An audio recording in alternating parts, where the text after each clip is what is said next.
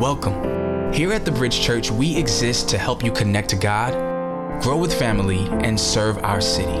We hope today's message will allow you to grow deeper in your connection to God. Enjoy the message. We are gathered in your name. We are gathered in his name. It is the name of Jesus.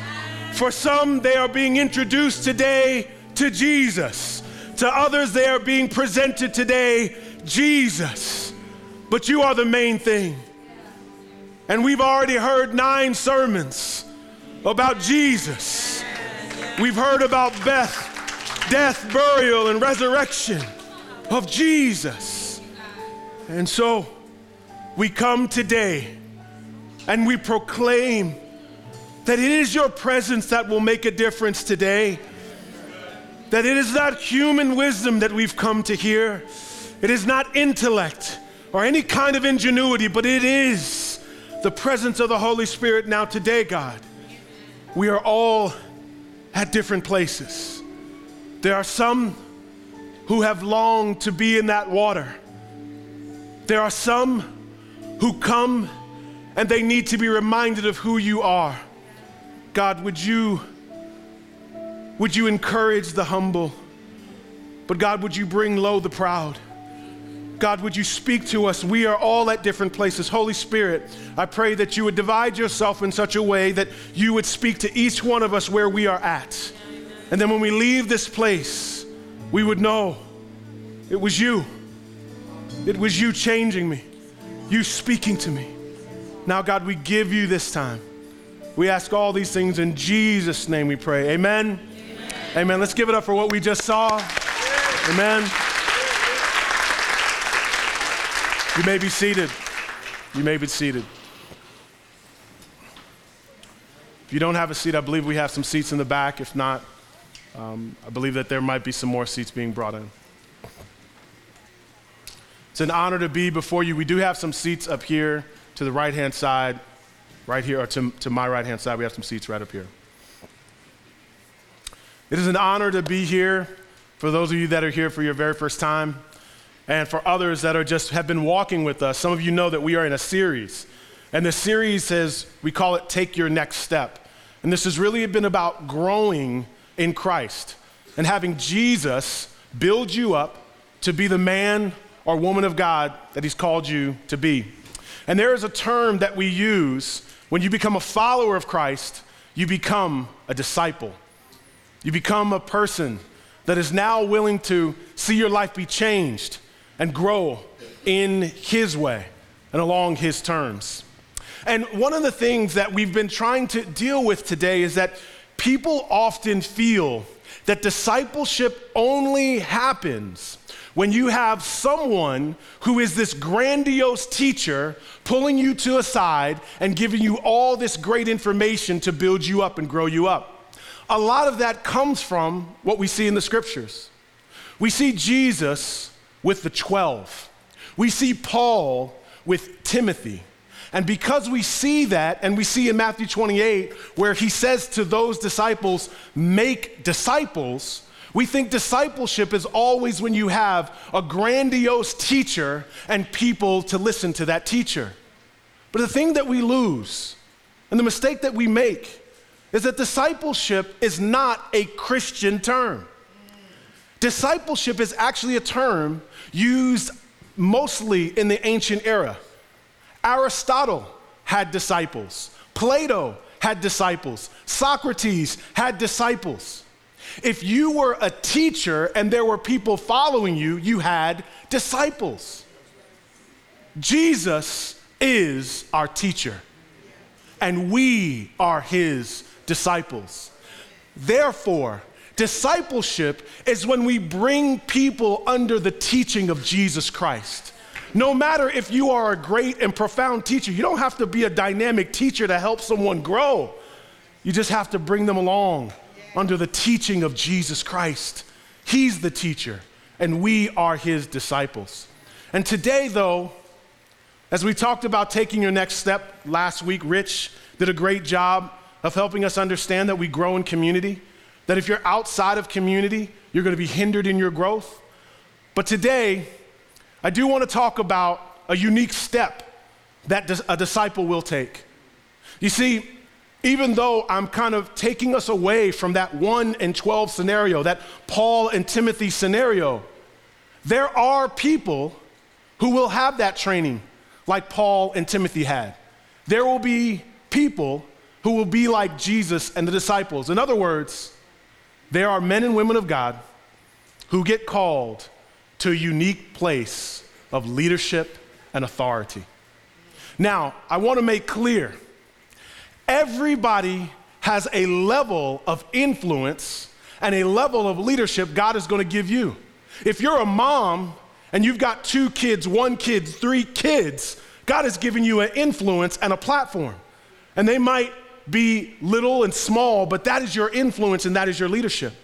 Or you could be a judge or a lawyer, and you have that kind of influence and that kind of leadership. Everyone will have a level of influence and leadership. But there are a unique crew that God will give them authority. Would you say that with me? Authority. Authority. authority. Now, pastors are given a divine and unique platform of God given authority. And today, two men are stepping up and saying, I receive that authority. I welcome that authority to be called a pastor and shepherd God's flock. Now, some of you are going to have great platforms. Because our church, for the most part, is young, many of us are trying to work their way into different positions. But we will not always be that way. Some of you will have great authority God's going to give you. Some of you, your yes and your no is going to be a big deal. And so, even though I'm talking about pastoring, listen well. Listen well to the man or the woman of God, that God will give them a voice in this culture, on your job, amongst your friends, with an authoritative voice. Let me just, before I open up the scriptures, let me just say one other thing about great leaders. A great leader is a passionate leader. The word passion, it doesn't mean you want to do something a lot. The word passion means to suffer. It means you believe in a cause so deeply that you will push past the results, that you will make it happen because you care. You care deeply. A great leader is passionate. They pound the table because something should happen. But a, a great leader is not only passionate, they're humble. And humility, I believe, is defined in Romans 12, where the Bible says that as a leader, as a person of God, that we're not to think higher of ourselves than we ought to think, but think of ourselves with sober judgment. And so it's not that you're just passionate, but you're humble. You're able to look at yourself and know your flaws. But I, not to add to that verse, but I think what that verse is, the implication that is also saying, not to think of yourself lower than you ought to think of yourself, but you think of yourself accurately. And part of being a leader is yes, saying, oh, it's all about Jesus, it's not about me. But also part of a leader saying, this is what God made me to do. And I'm gonna step up to do it because this is my unique design. Humility isn't just acting like you're not all that. Humility is being honest when you are all that. When this is, uh, this is, this is what I'm supposed to do. This is what God made me to do. And you're honest about that. So that's a word for some of y'all that just always do that. I don't know, Jesus, you do that all the time. Stop that.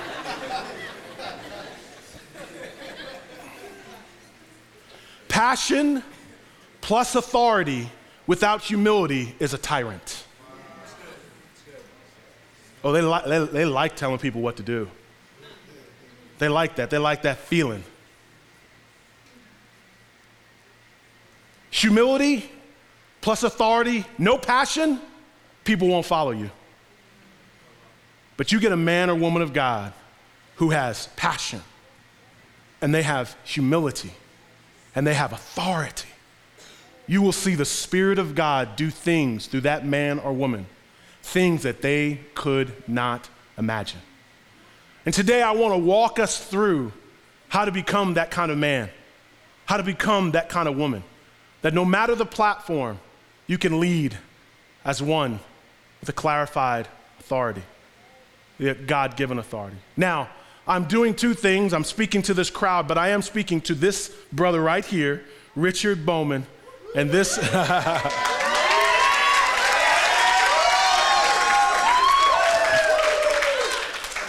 and this brother right here, Omar Fernandez.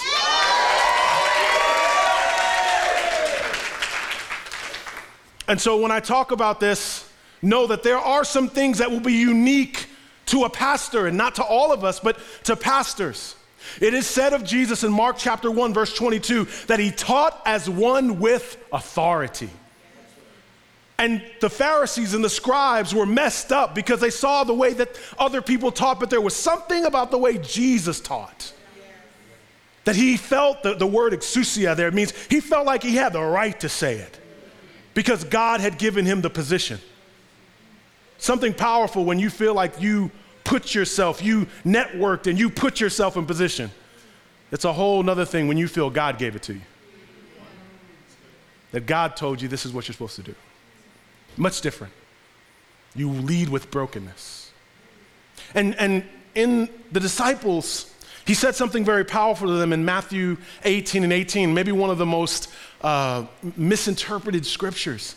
He says, he says, Whatever you bind on earth will be bound in heaven. Whatever you loose on earth will be loosed in heaven. He says, Earth and heaven. And what he's saying is, You are my clarified voice on earth.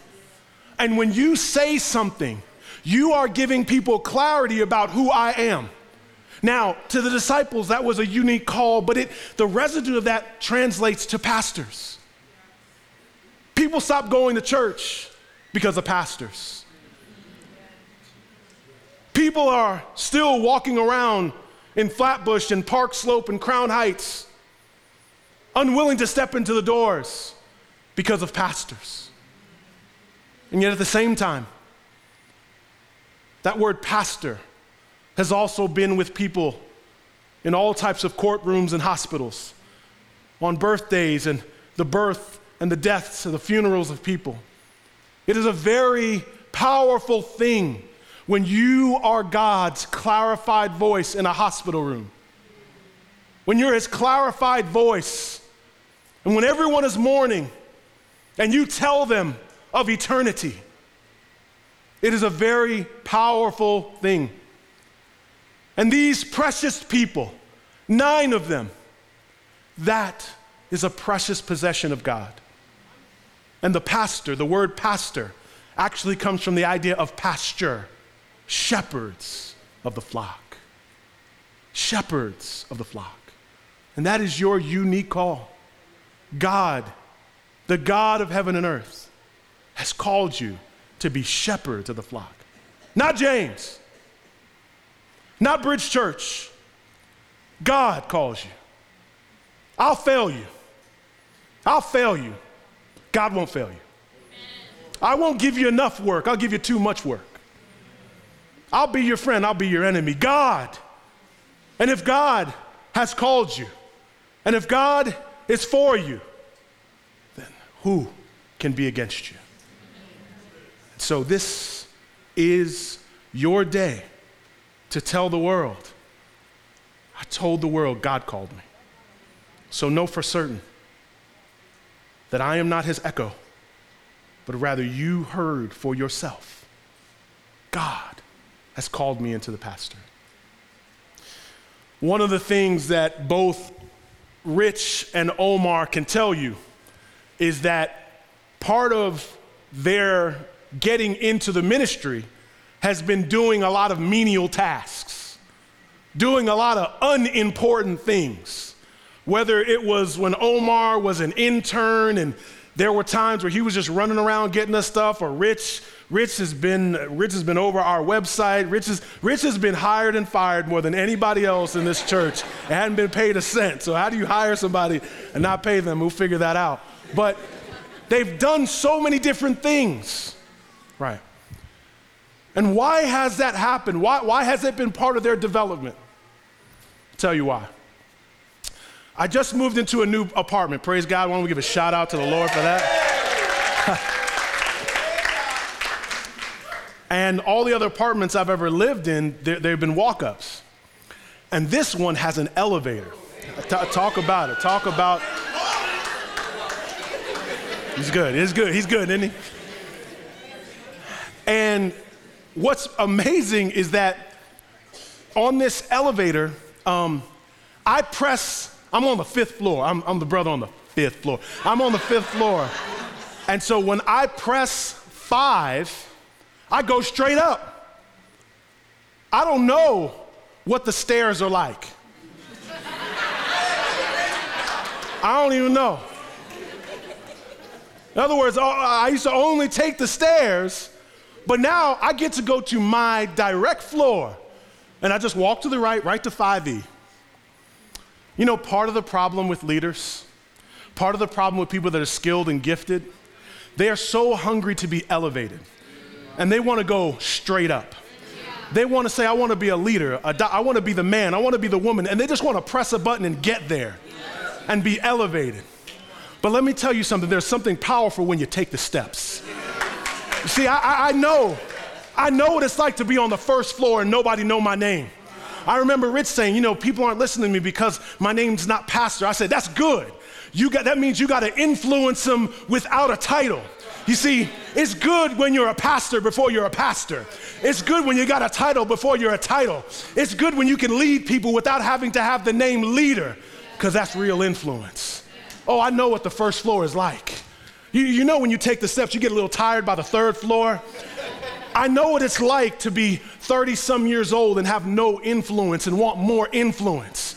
I know when you get to the fourth floor, you got, I got one more. Whew, Holy Spirit. And you're just like, I need. I know what it's like to be tired and to know I got more to go. And I want to encourage Omar and I want to encourage Rich. I intentionally made you take the steps. I intentionally made you take the steps because you can have a clarified voice. When you tell someone, hey, I need you to go set up the children's ministry. I need you to go over here and help out with the parking lot. I need you to do the little things. They say, Well, you're a pastor, you don't know. You don't, no, no, no, no, no.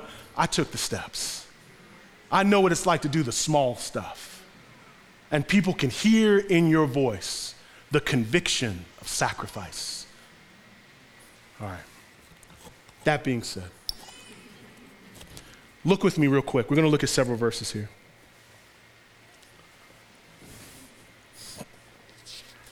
In 2 Timothy 3, I'm sorry, 2 Timothy 3, verses 10 through 12. It kind of gives us these, this imagery of what you should look for in a leader when you're developing them, but things that you can aspire to in your own development as leaders. One of the things that Paul will encourage Timothy to be is teachable. 2 Timothy 3 10 through 12. Paul tells Timothy, You, however, know all about my teaching, my way of life, my purpose, faith, patience, love, endurance, persecutions, sufferings. What kind of things happened to me in Antioch, Iconium, and Lystra, the persecutions I endured. And yet the Lord rescued me from them all. Now, notice several things about this text. Paul says, You followed my teaching. But he didn't end there. There are nine attributes he says about himself that he wanted to be replicated into Timothy. He says, You followed my teaching, but he said, You followed my way of life, my pattern of life. You also saw my purpose, my faith. In other words, you saw more than just the lessons, you saw my life. And what Paul wanted Timothy to mimic was not only his teaching, his words, but his life. And this is so important that he wanted to be, him to be teachable, holistically teachable. Because there's a key word. He says, You however, because the context of this text is Paul talking about leaders and teachers that have fallen away. Men and women that feel like they have arrived, that have become complacent in their desire to grow. And he says of these men and these women, this is what he says in the earlier part of this verse. He says in 2 Timothy chapter 3 verse 7. Here's what the problem with those people that fell away. This is what he says. They're always learning but never able to come to a knowledge of the truth. Look at the contrast. They're always learning, but they never seem to know the truth. What does this tell us? Church, this tells us that you can learn a massive amount of truths and not know the truth. You can be a learned individual and still be far from the truth. Then, therefore, what is the truth? Paul is saying the truth of Jesus does not only come out in the way that you articulate who Jesus is, it comes out in your life, your purpose, your obedience. He says, You didn't follow the words, I say you followed my lifestyle. And that is so important for our pastors here today. That they always be learning not just the great communicators of the day, but they are humbling themselves to become better fathers. They're humbling themselves to become better husbands. That teaching is not just dictating words to people, but it is their lifestyle and their pattern of life. And what Paul is saying is, I opened up my world to you so that you could see in and you could show others what the life of walking with Christ is like. Part of the problem with pastors today is they don't have enough mentors to show them the life. They don't have enough people to let them in to see more than just what they teach, but to see their struggle. He says, You've seen my persecutions, you've seen what I've endured. But to be quite honest with you, we not only don't have enough pastors willing to tell the full story of their life, we don't have enough people who want to listen, who want to learn more than just something on a paper. But they want to know what's it like to struggle, you and your wife? How do you guys push through? How did you endure? in this season of your life and just sit and listen. One of the things that I've been encouraged about these men is that they not only seek to get time with me as a pastor and ask me questions about sermon prep and systems and all these different things we do, they want to know what is it like to push through your fears? What's it like to be a man and lead? I want to know. I want to learn. Because I'm constantly growing means I'm constantly learning. Do not be like those men he spoke of, you in this audience. Always learning, always learning, but never arriving at the truth. Feel that warning. Feel the weight of that warning.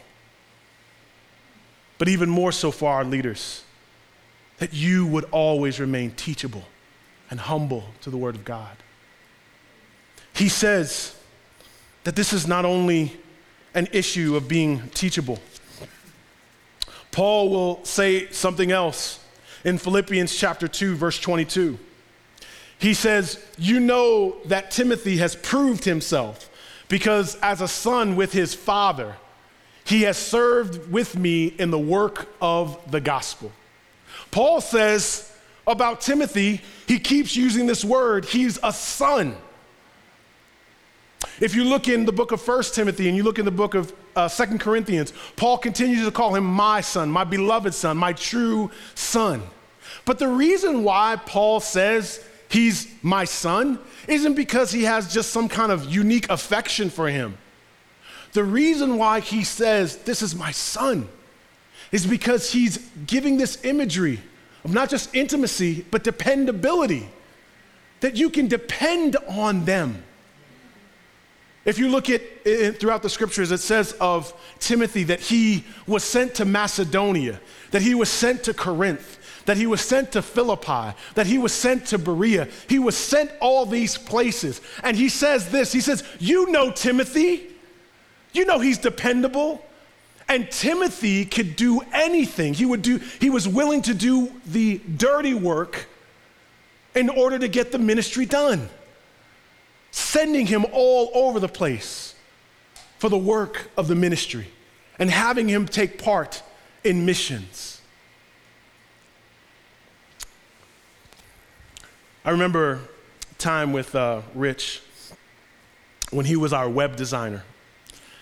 And um, it, was, it was good. It was a good season. Rich is very skilled and gifted. And I remember when I asked him to move on from that. And I remember, you know, I think he might have felt a type of way. And um, I remember when I asked him not only to do that, but uh, well, I, I kind of removed him fired. I removed him from that. and then I also, uh, I, I, also asked him to uh, be over city groups when we were just launching them. But then Josh Edney came on board and we started working together and, and we had to work through like, well, who can give more time? And so Josh started working on city groups and Rich just led a city group. Then we were gonna plant a campus and then we weren't able to do that campus. And now Rich is over city groups again. But before he was supposed to be over city groups, and now he wasn't, and now he is over city groups. And we were going to do a campus, but now we're not going to do a campus. And here's the one thing I can tell you everything I've given him, he has given his all to. He's dependable. And when you can depend on someone, what that means is I can send them somewhere and I know they're going to put all of their energy into it. Church, I am repeating a statement I made before, but I say it again to you.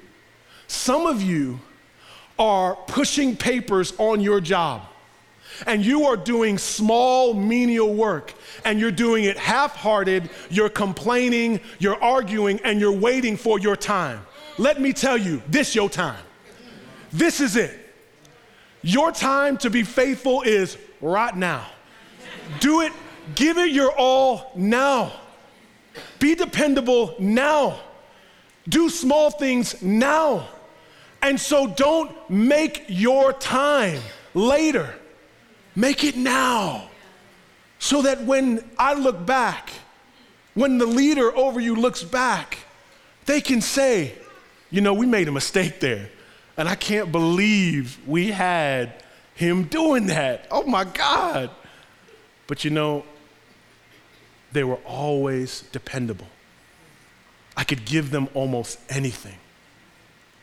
This bleeds into another idea and something worth noting that the great leader, the man or woman of God, is not only dependable and they're very reliable, but they are sacrificial leader. Acts 16, verses 1 through 3. It reads this way Paul came to Derbe and then to Lystra, where a disciple named Timothy lived, whose mother was Jewish, a believer, but those who but whose father was a Greek. The believers at Lystra and Iconium spoke well of him. Paul wanted to take him along on the journey, so he circumcised him because of the Jews who lived there in that area, for they all knew his father was a Greek. Look there in that third verse. Paul wanted to take him on this journey, but they knew about Timothy that his dad was Greek and his mom was Jewish.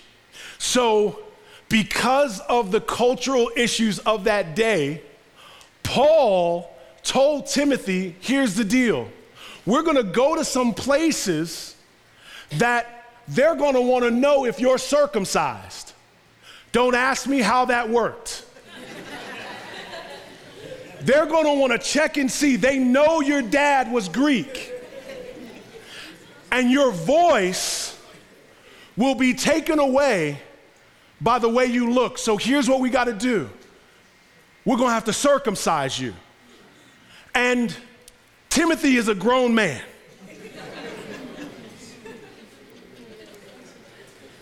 and it says Paul wanted to take him along, so he circumcised him. Paul circumcised him. That's not what I'm preaching about today, the incredible friendship they have. And Timothy said, Yeah, I'm with it. I'll do it. And do you know what kind of spirit Timothy had? Whatever it takes. Whatever it takes. Will that get in the way of being effective for Jesus? Well, then I'll be circumcised at 22 whatever it takes. Now, don't get caught up on the, on the issue of circumcision. Deepen your mind on sacrificial leadership. On a man or woman of God that says, whatever it takes. If it means staying here all night, whatever it takes. If it means working and burning the midnight oil, whatever it takes. I'll do whatever I need to do so that we can be effective and I will pull the weight. And Paul, and this is the amazing thing, this is the beginning of Paul and Timothy's relationship. Paul don't know Timothy. Timothy don't even know this man. And they know the circumcision. And what I'm telling you is, it wasn't the relationship that Paul had with Timothy. It was a relationship Timothy had with Jesus. And Timothy was so in love with Jesus that he says, whatever it takes, I'll go where Jesus wants me to go. I'll sacrifice whatever he calls me to sacrifice because I'm willing to do it for his name and his fame.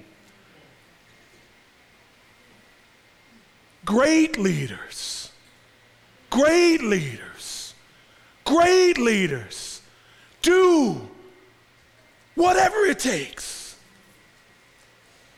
in order to see Jesus' name go forth. I say that not only to these pastors, but if you're wherever you're serving at this church, I can tell you this if we pay you, we don't pay you enough. But the heartbeat of great leadership is sacrificial leadership, of giving your all for his name and his fame. There's something else said about him that I just want you to not miss. He's raised by his mom, and other scriptures will say he's been raised up by Eunice and Lois, his grandmother and his mother. There's something powerful about Timothy.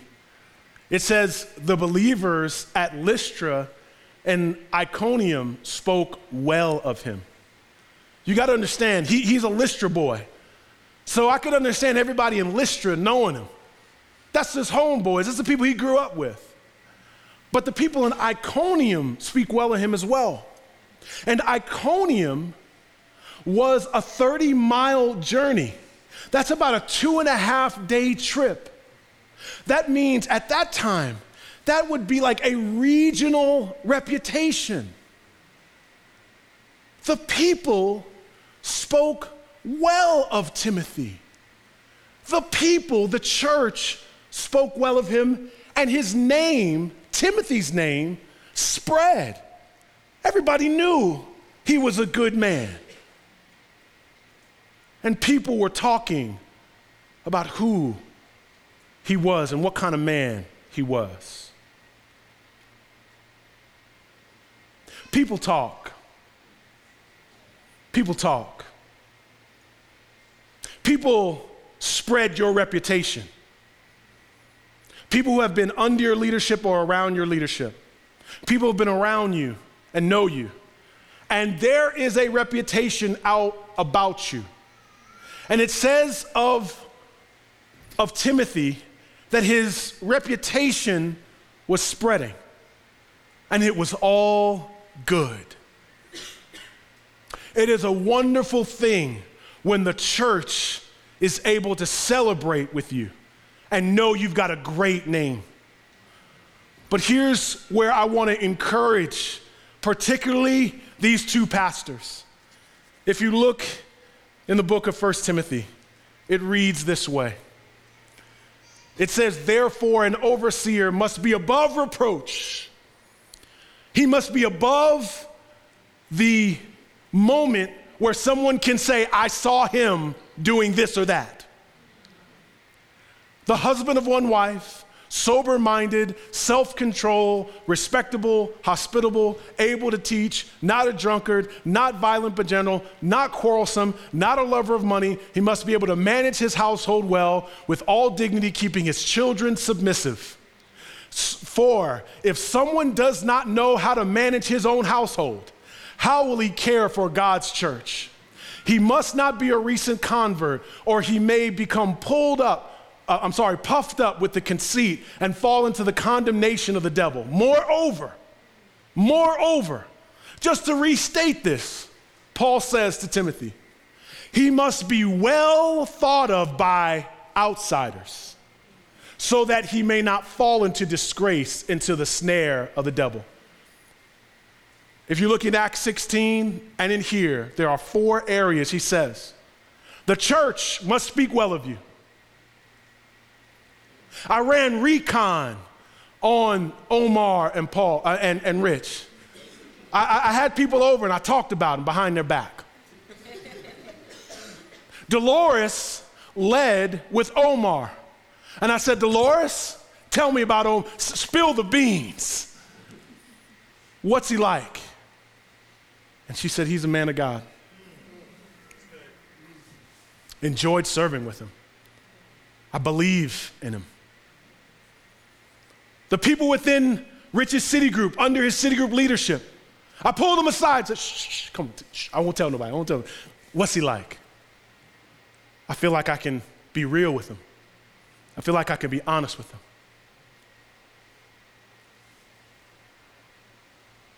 What people think about you matters. What the people in the church think about you matters. I know someone told you it don't matter what people think, but when you're a leader, it matters what people think. Because when you are a shepherd of the flock of God, sheep are your business. And what they think about you matters. Even the things that are inaccurate, it matters. And so I did a little recon.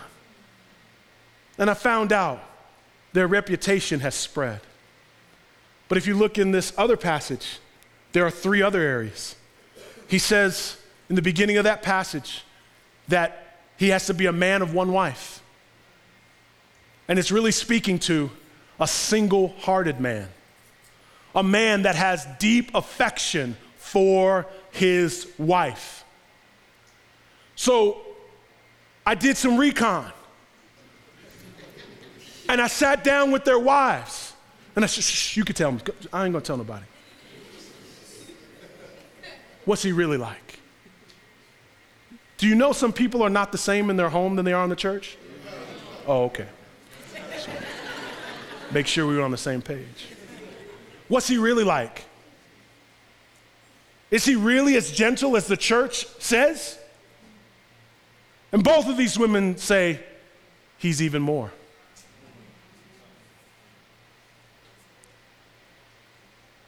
But not only that, not just the wives, the children. Now, God's got to give us some grace here, praise God, because some kids are. but he says, think about that verse. If you can't manage your own children, how can you manage the household of God? It makes you wonder what God says about the household of God, what he thinks about the household of God.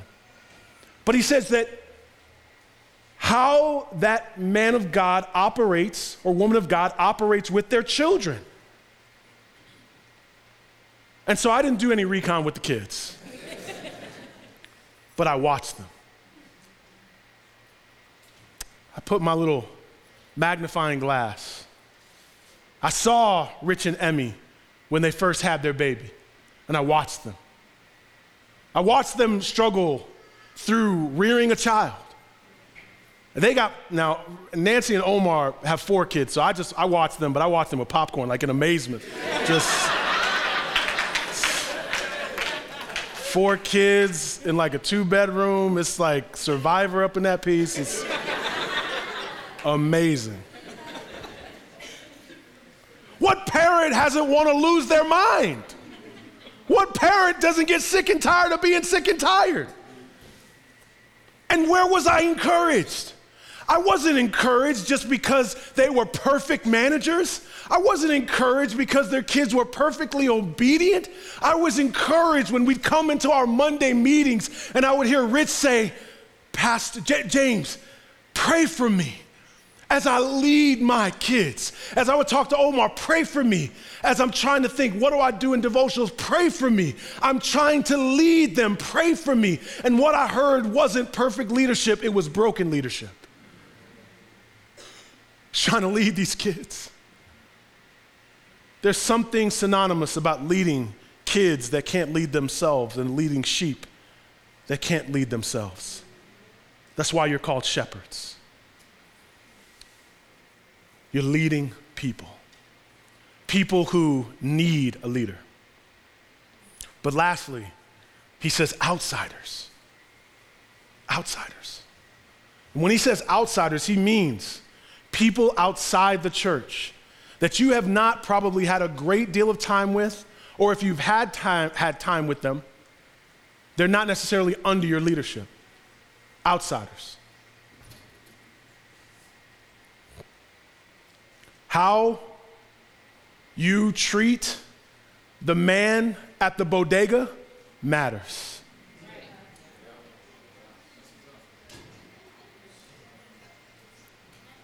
You know, I think it's important that when men will get away and in those quiet moments, sometimes I'll see a guy in the bathroom and we'll get to talking or something and, you know, they won't, not, they won't want to know who I am. They're like, yeah, what's, what, what's up? How you doing? And then I'll tell them I'm a pastor, like, oh, you're the pastor. Hello. You know, now I understand a bathroom conversation is awkward. I understand that. But what is it like when you treat everyone with a score of 10? When you give everyone the value? I know you give the church value because you know you're the leader of the church. I know you give your wife value because she's your wife. I know you give your kids value, but can you give the, the, the doorman value? Can you give the janitor value? Can you give people who are on the outside that may not have any influence over you, can you give people value when they're outside the confines of your leadership? I think that speaks just as much to your leadership. Let me say one more thing here. He says, lastly, to teach others. 2 Timothy 2 1 through 3. And the things you've heard me say in the presence of many witnesses, entrust to reliable people who will also be qualified to teach others. Join with me in suffering like a good soldier of Christ Jesus. No one serving as a soldier gets entangled in civilian affairs, but rather tries to please his commanding officer. Notice there in the middle part, he says, Find other people who can teach and pass along to them the things that you have learned. So it's not just enough to be teachable, but you also must find other teachers. Recruit, enlist other men, other women who can teach, who are willing to be sacrificial in their leadership, who are willing to be reliable, willing to be dependable. Find other people. It is not just enough that both Omar and Rich are reliable and dependable. It's that you call other people up to it. It's one thing to lead yourself and call yourself up, but it's a whole other thing to call other people up to sacrifice and to sacrifice greatly. And so, in the same way, Rich I made you mad sometimes. I frustrated you. In the same way, Omar, I know there was a while you wanted to preach. I didn't even let you. You didn't beg, but I could tell. And I intentionally ignored your desire. Because I wanted to know is preaching more important than serving? I stiff armed some of your desires because I wanted to call you into that kind of teaching, real teaching, teaching with your life. I wanted to call you into that. But it's not just enough that you followed, it's enough that you look out to this crowd and say, Follow me as I follow Christ. Follow my sacrifice. Follow my purpose. Follow my perseverance. Follow me. I'm going to call you up. And I'm going to stave off some of your desires. And I'm going to, I have now an authoritative voice. And I'm not going to give you what you want all the time. I'm going to lead you and call you into a sacrificial leadership. Look for men and women that are willing to sacrifice. Call them into sacrifice.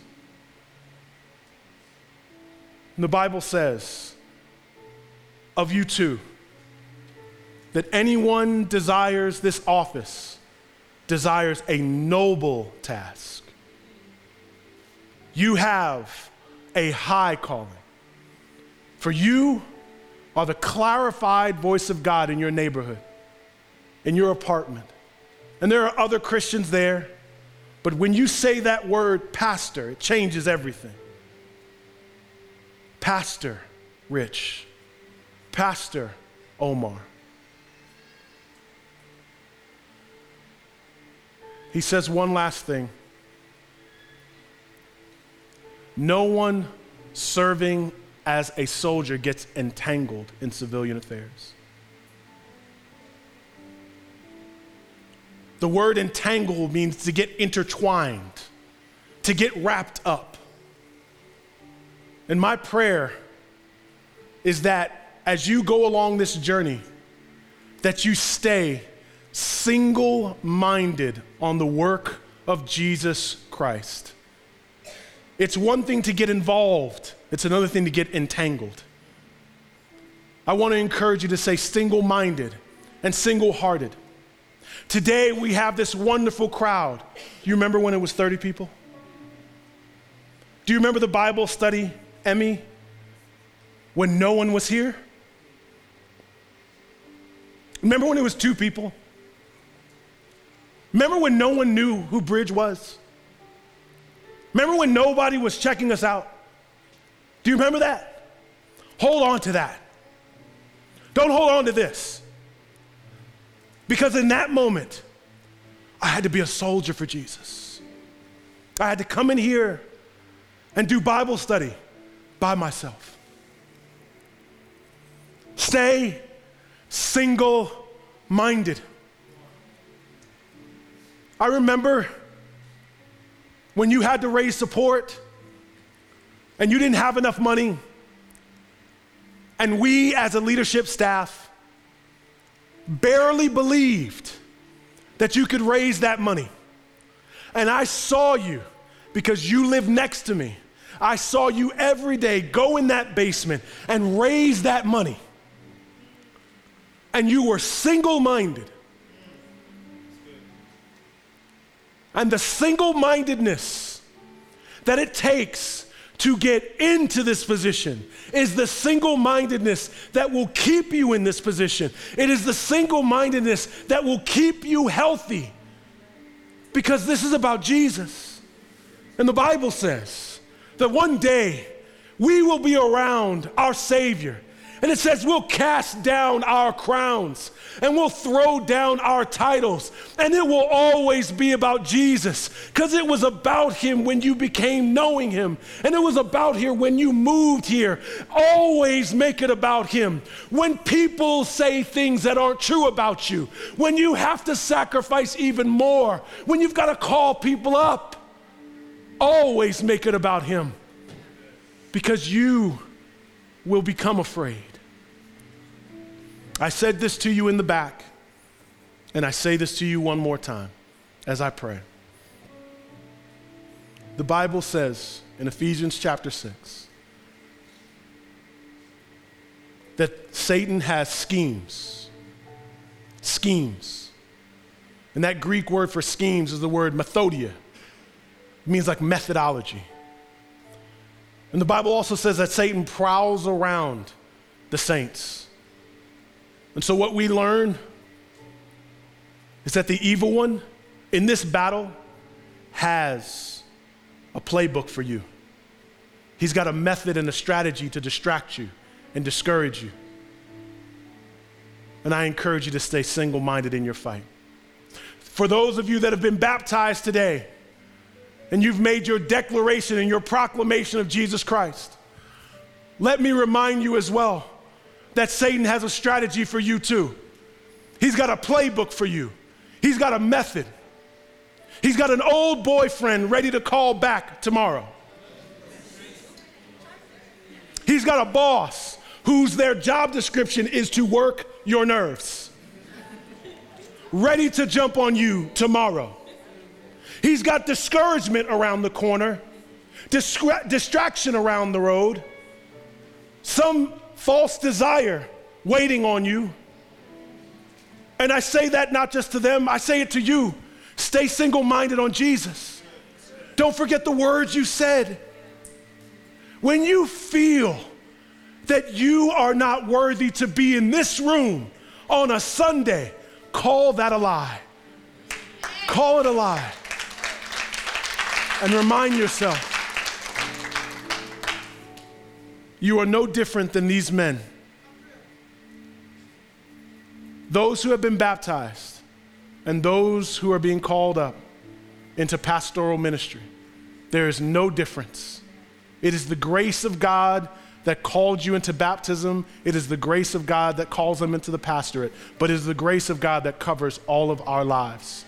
Never let your sin distract you so much that you circumvent the church of Jesus Christ. Keep coming back. Keep coming back.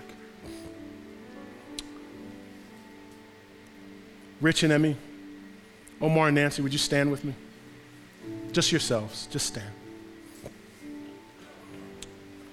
Heavenly Father, this moment is a moment I pray they remember. I pray they remember each person that was baptized. I pray they remember all these scriptures here mentioned of how Paul was raising up Timothy. I pray they remember. And as they have moments of doubt, and they have all these different distractions that could come their way, God, I pray that they would rest in the work of Jesus, rest in the grace of God, rest, and continue their pursuit of knowing you, of knowing you and making you known. Gracious God, gracious God, give them freedom in ministry. For those who have been baptized, give them the freedom of knowing today was a day that they pronounced to the world they crossed a line. God, I pray for freedom freedom in leadership and freedom to live. God, let them write this down in a book and remember what this day was like. For it is a day that you have made from when Rich and Omar were in the womb, you planned today. All their experiences, all their different circumstances, you've shaped it up to today. The wife they have, the children they've had, you've shaped them for a moment like today. God, thank you for the road that they've traveled. We pray, Heavenly Father, we pray, Holy Spirit, that they would celebrate the road they've been on and celebrate this moment. We hope you've been encouraged by this message. We'd love to hear how God used this sermon to speak to you. Please take a minute to email us your story. Our email address is info at bridgechurchnyc.com. And you can also find us on Facebook, Twitter, and Instagram by using at Bridge Church NYC or visit our website, bridgechurchnyc.com. Thanks again for listening to this week's message.